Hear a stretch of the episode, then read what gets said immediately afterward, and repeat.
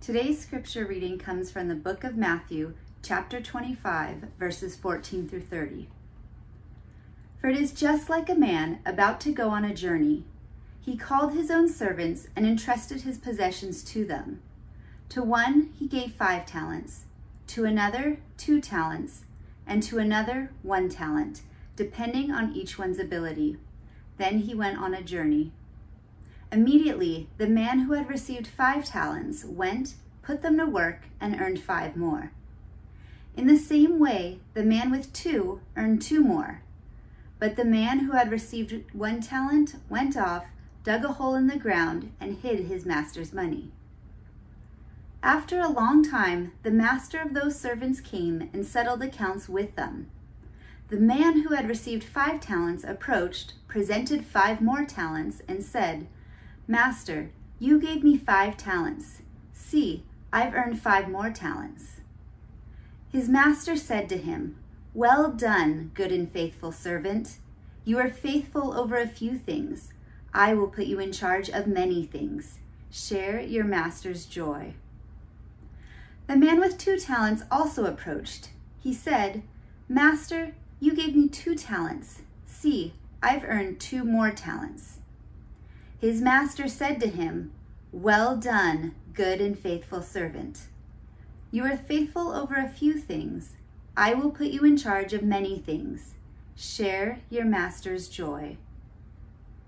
The man who had received one talent also approached and said, Master, I know you. You're a harsh man, reaping where you haven't sown and gathering where you haven't scattered seed. So I was afraid and went off and hid your talent in the ground. See, you have what is yours. His master replied to him, You evil, lazy servant, if you knew that I reap where I haven't sown and gather where I haven't scattered, then you should have deposited my money with the bankers, and I would have received my money back with interest when I returned. So take the talent from him and give it to the one who has ten talents. For to everyone who has, more will be given, and he will have more than enough. But from the one who does not have, even what he has will be taken away from him. And throw this good for nothing servant into the outer darkness, where there will be weeping and gnashing of teeth. The word of the Lord. Thanks be to God. This summer, we've been in a series on the parables of Jesus. And this morning, we're looking at a story that's known as the parable of the talents. This title reminds me of one of our favorite TV shows to watch as a family, America's Got Talent. And for me, my favorite moments in the show are not the actual performances themselves. Some of them are really good, some are really terrible. But for me, the part that always gets me is when the person on stage finishes offering their talent, whatever it happens to be singing, dancing, magic, comedy, whatever. And then they're over, they end, and it's silent. There's that moment of silence where they're looking to the judges. It's time to be judged. They've just given it their all. They've offered their talent and they're vulnerable, standing there wondering, what are they going to say? Do I have something valuable? Am I talented or am I just deluded? And then when it's time for judgment, a judge, one of the judges, uh, it's most powerful when it's Simon Cowell, who is uh, the most critical of all the judges. When they say, That was amazing.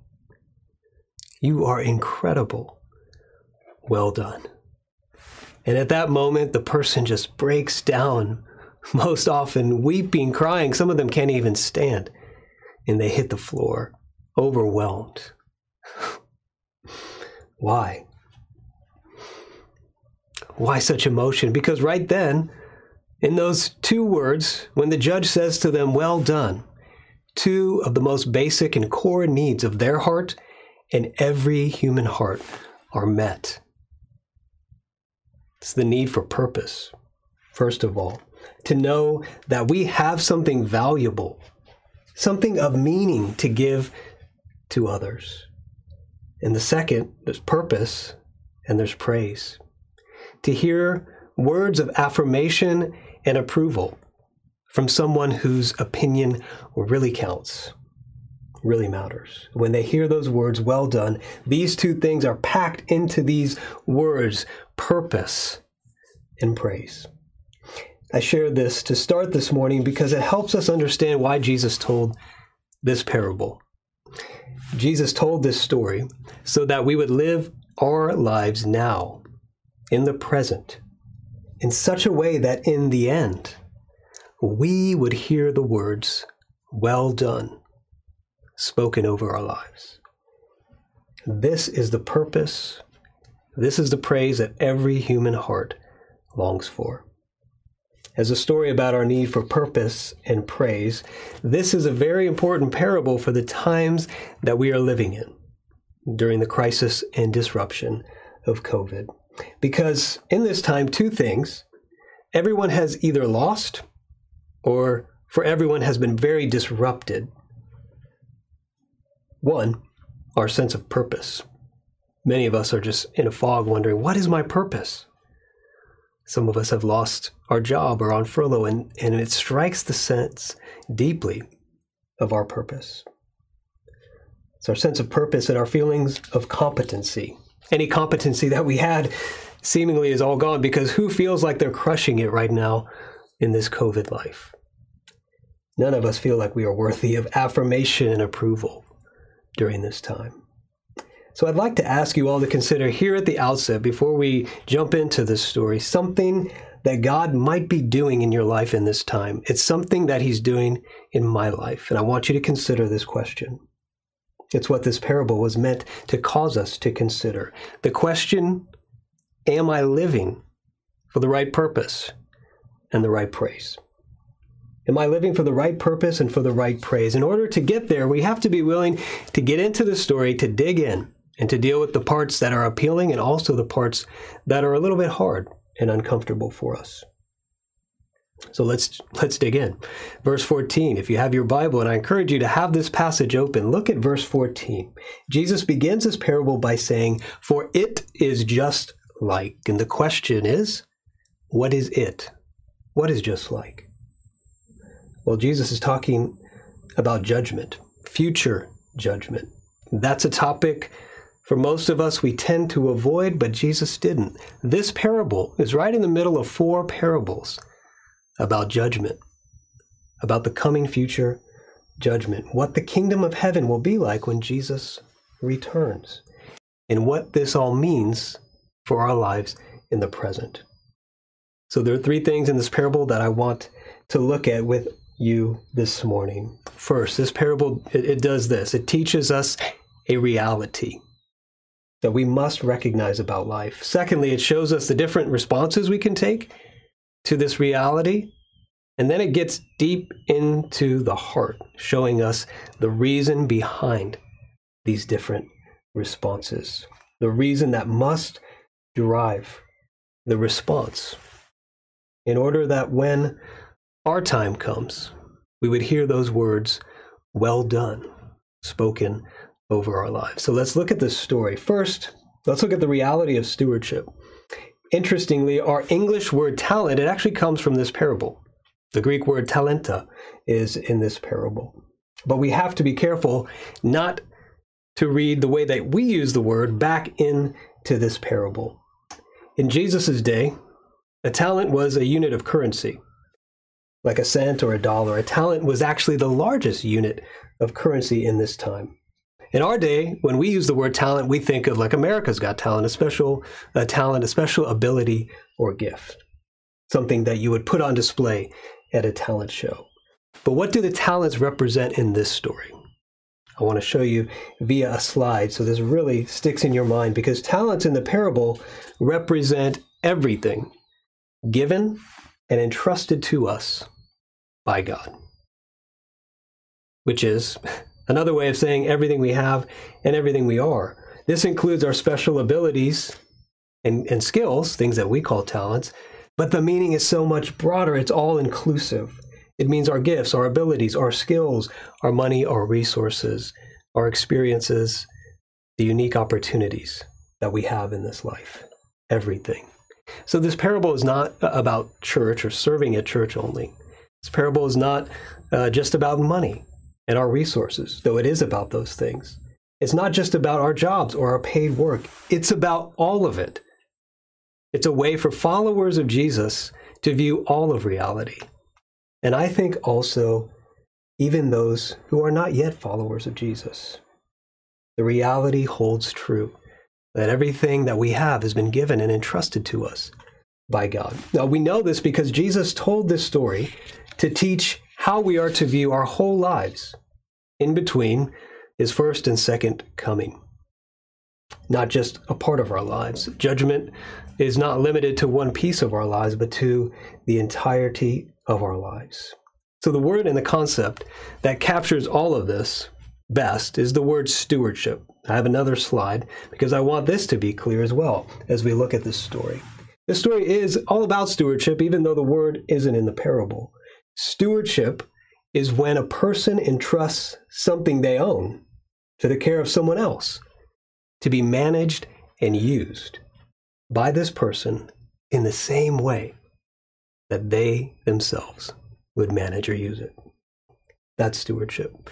So, the first thing that we see in this parable is that Jesus is teaching that stewardship is an all encompassing reality with which we are to view our lives. And there are three aspects in this story to this reality. Reality, part one, the first part of this reality. This is the clearest part of the parable. We all have talents. Every servant, right, in this story was entrusted with talent or talents to put to use. And these talents were all gifts given to the servants by the master. We can pause here for a quick uh, point of application. And that says all that we have in life has been given to us by God. It's not ours, it's His. And it's given and entrusted to us to put to use in the same way that Jesus Himself would use it. Now, you might wonder if you're like me about this. Uh, if you've thought about this, well, why then why doesn't Jesus just do the job himself? If this is such an important job, wouldn't it be so much more clean and efficient and easy and effective if Jesus just did it all himself? Jesus is all perfect, all wise, and all good. He could get the, the job done much better than us. But why did the master leave on the journey?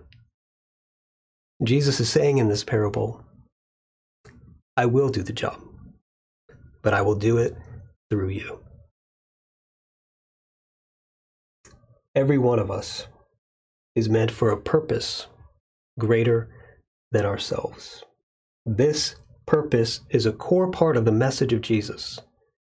As one commentator said, we are not only saved from sin, we are saved to service. We are saved to this greater purpose a, a purpose that is far greater than just our lives and ourselves, but the kingdom purpose of Jesus. And Jesus came to give us this purpose.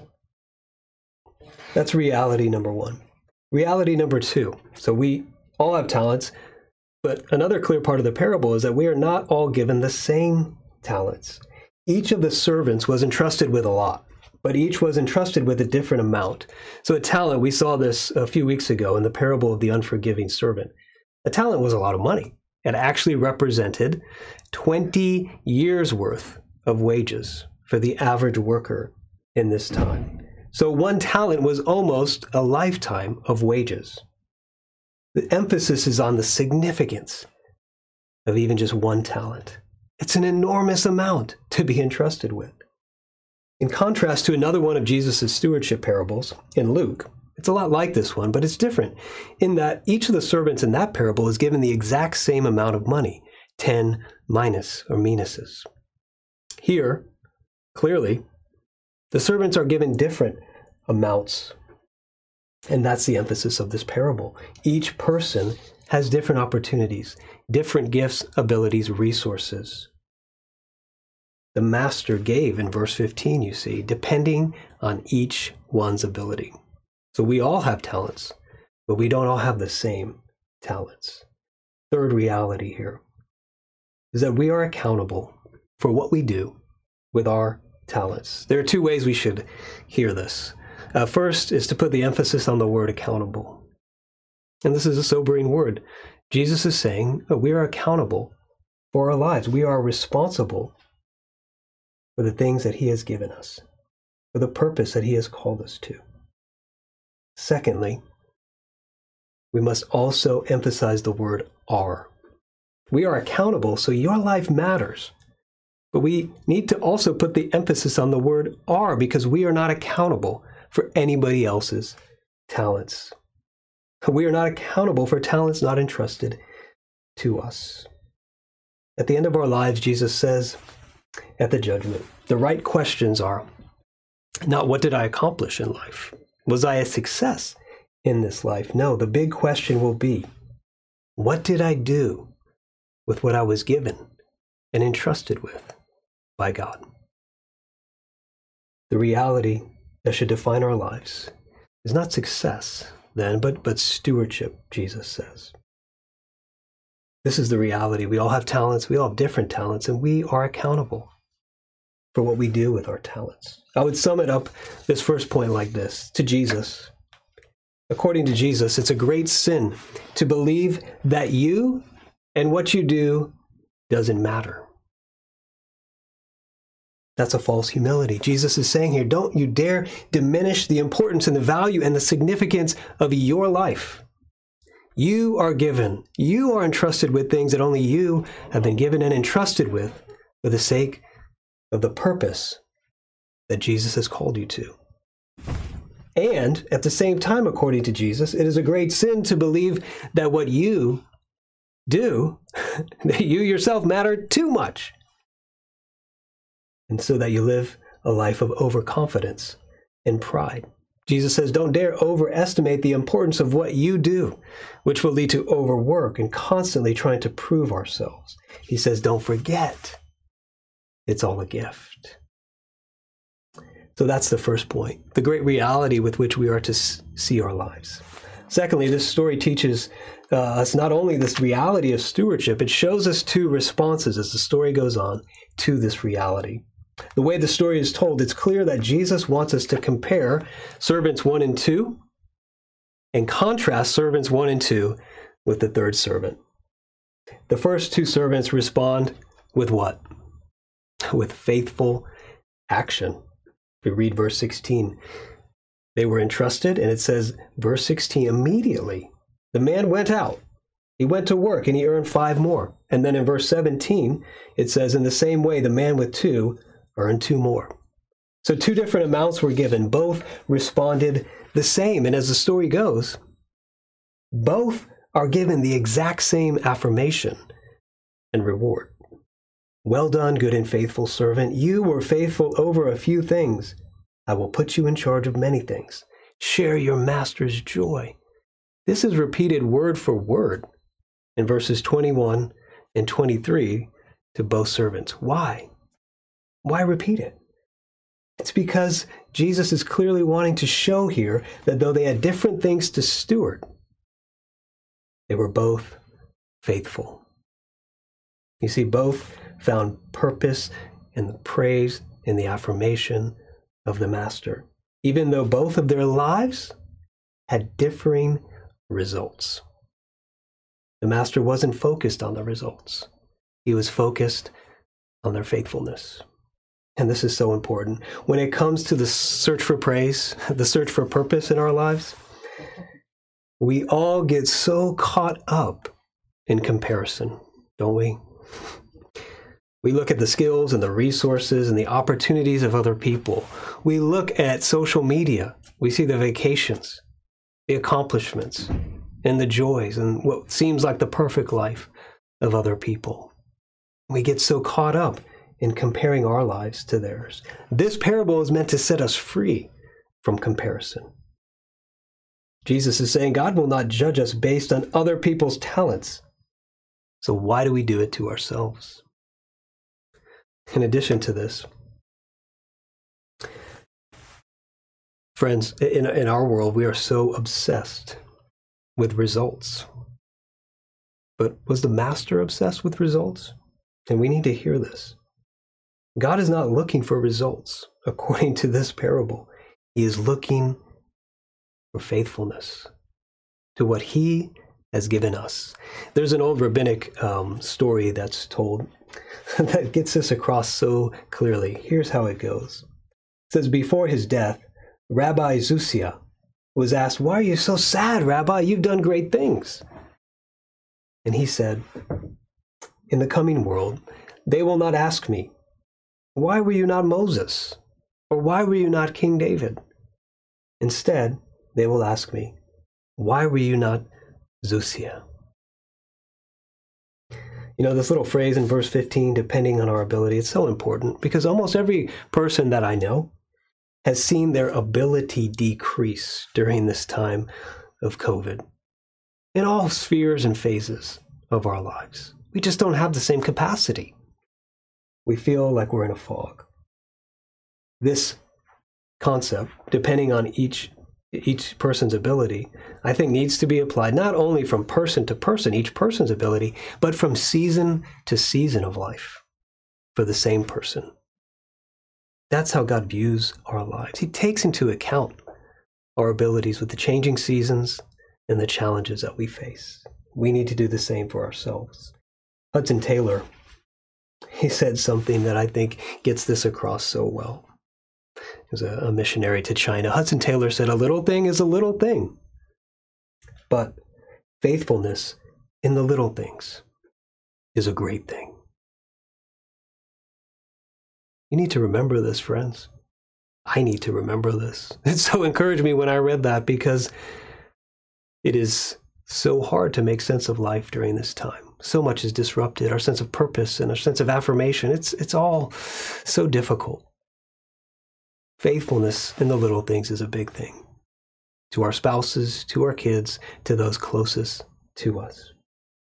Now, that was the first response, faithful action. Let's look at the contrasting response of fearful inaction. This is the third servant. Now, notice this contrast, how Jesus sets it up. In verse 18, it says, But the man who had received one talent went away, dug a hole, and hid the treasure. Now you see verses 16 and 18. If you're looking at that, they are polar opposites. They're like the photo negative of each other. And that's intentional. Servants 1 and 2 went out. The idea is they went out into the world. It's the same word that Jesus uses in the Great Commission where he says, Go out. They went out and they worked and they earned. The third servant went off. Different word, not out to work. He went off to hide and to dig a hole to put his master's money in. You know, we read that and we're like, well, what's going on? Why did he do that? Maybe he was upset because he had less, uh, he had one talent, he was given less than the other two servants. Maybe he was preoccupied with what others had been given, that he didn't see all that he had been freely given and entrusted with by the master 20 years worth of wealth. There's a modern piece of art by a, an Italian painter uh, that I want to show you came across this. This is uh, the third servant in the parable of the talents. And you see here in this picture, you wonder, what is he thinking? He's just looking at his one talent in his hand. And there's a sense on his face where he's thinking, why did I just get this? I was, I was slighted. Why did the master just give me one? As he's there in the dark, contemplating what to do. You know, as I've been studying Jesus' parables of judgment, uh, some of these parables as we've gone through this series this summer, something has struck me that I never saw before. In Jesus' parables, when he talks about judgment, his judgment is severe. Not for any of the things that we would think of, that we would put on our list of the great sins in life. Whatever that list of great sins is, none of those sins are the sins that receive severe judgment. We saw this a few weeks ago. In fact, it was unforgiveness, the sin of unforgiveness, that Jesus responded to in judgment. The parable after this one, the parable of the sheep and goats, it's how we treat the least of these, whether we give a drink to those who need a drink, clothes to those who need clothes. And here in this parable, it's not for doing anything, not for acting out of accord with the will of God, that this parable uh, pronounces judgment on the servant. It's not for his action, it's for his inaction. Jesus says, the master says, You didn't use what I gave you to bless and serve others. For this, you receive judgment. For being lazy. The word lazy there is shrinking back, timid, and unambitious. These are the two responses Jesus gives us to the reality of stewardship in this story faithful action or fearful inaction. For the final point here, I want to get beneath the surface and ask what's the reason for these two responses? What's the reason? What's the motivating reason for us to be faithful stewards like these first two servants? The most puzzling and difficult part of this story is really the most important part. What is it? It's the reason given by the third servant for why he hid and buried his talent. It's there in verse 24. What he says reveals the underlying reason, the underlying belief that will result in a life of inaction where we lose everything. And it points us to the underlying reason, the underlying belief that will result in a life of purpose and praise. So let, let's look at this, verse 24. Here's the reason for what he did. He says, You are a harsh man. You reap where you haven't sown and gather where you haven't scattered seed. He blames the master for his inaction. So there it is. It was his view of the master. It's what he believed about the master. That was the reason he did what he did. It's the reason why he dug a hole and hid the talent. So the most important question of all in this story is this is what the servant says in verse 24 true? You see how he begins? What he says? Master, I know you. The question is Is that true? Does this third servant really know the Master? Jesus meant for the answer to that question to be the key to answer all the other questions we have about this story. How do we answer that question? Well, there are clues in the parable itself, but the full answer, to get the full answer, we're meant to look beyond the parable to the full life and ministry of Jesus. Because in this parable, Jesus clearly means to represent himself in the character of the Master. And so the key question is what do I believe about Jesus Christ? What kind of Master is he? Before we answer this question, we should not be too hard on the third servant because of this.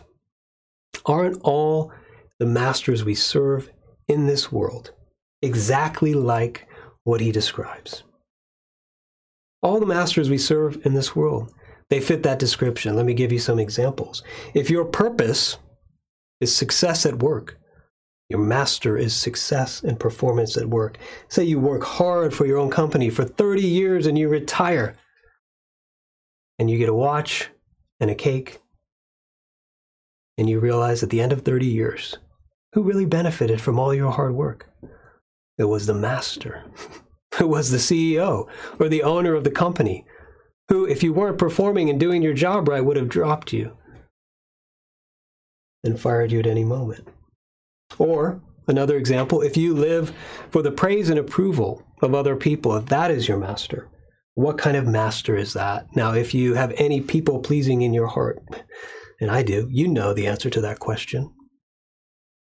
The affirmation and praise of others is never enough. Any criticism you get, it crushes you. So you feel like no matter how much you work to get others to, to like you, they take everything from you. It takes everything from you. Reaping everything that you sow. These are harsh and demanding masters. Every master we know in this world is like that. What does the master in this story say? In response to this servant, in verse 26, he says, and I think this is really meant to be read as a question. The master questions him If you really knew me to be this way, like all the other masters out there, then why didn't you just take the talent, put it in the bank, and bring me back some interest? I think Jesus is driving home the key question that unlocks everything in this parable, that answers all the other questions we have about this story, which I won't be able to answer. And let me put up a slide because I really want you to see how this works. Here is the key stewardship question Is Jesus like all other masters? Is he harsh? Does he take what is not his? Does he demand what we earn, taking from us? What is ours, what we deserve? Or is Jesus unlike any other master we've ever known? Gracious and kind, giving us what is His, giving us what He has earned, giving us what He deserves. The difference between a life of purpose and praise and affirmation and a life that is wasted, that ends in darkness, comes down to how we answer this question Which one of these do we believe is true about Jesus Christ? the master of the parable, he gave a lifetime of earnings to lowly servants. He gave them a share in his work. And when he came back, when there was faithfulness in a little, he gave an extravagant reward and joy. Is that harsh? Is that demanding? The clues are in the parable. Wasn't it the first two servants who really knew the master? and their actions showed it. Their actions showed what they really believed to be true about the master. And they were right. Their actions didn't earn the master's grace. Did it? No, it was in response. Everything they did was in response to their master's grace. Friends, this is the gospel of Jesus Christ. The main message of Christianity, the gospel is this our only hope is that Jesus Christ is unlike any other master in this world. He is nothing like what the third servant said. He is gracious beyond anything that we'll ever know. He gave his life. He gave us life. He gave us everything we have and are, and he gave us his life in our place, giving us what he earned to be ours giving us what he deserved his righteousness, his life, and his place in the work of God the Father in restoring and renewing all things by blessing and serving the world. He deserves that job. We don't. But he says, Join me. I've got a part for you in the most important work in the world.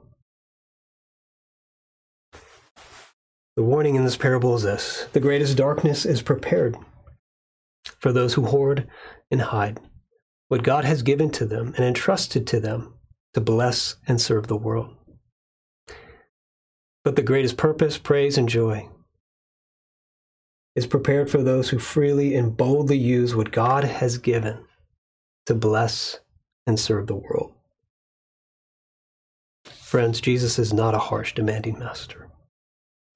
He is the Lord who has given us everything that we might know our purpose and that we might receive the praise we were created to have. Because they knew the master, the first two servants, they worked eagerly, they worked without comparison, without fear of judgment, just according to their ability. They were so bold and so free, they risked, they didn't play it safe. Why? Because they knew the Master. They knew the grace of the Master. Friends, Jesus Christ is the gracious one, and He has called us to be stewards of everything He has given to us. What did these servants get? They got more work.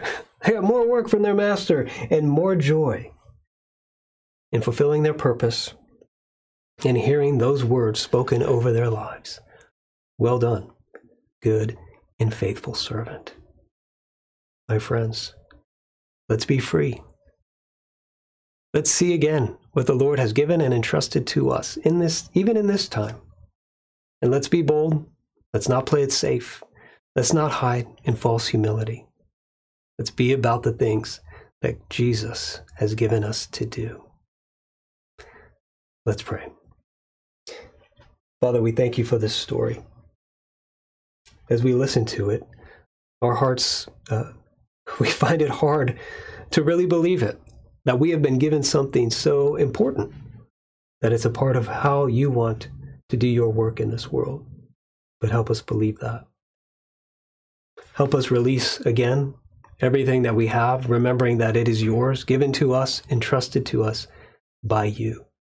And drive down deep into our hearts the belief that you are nothing like a harsh master reaping where you didn't sow, but you are the exact opposite. May we believe it, that you have given us life, redemption in Jesus, and a place in the work of your kingdom.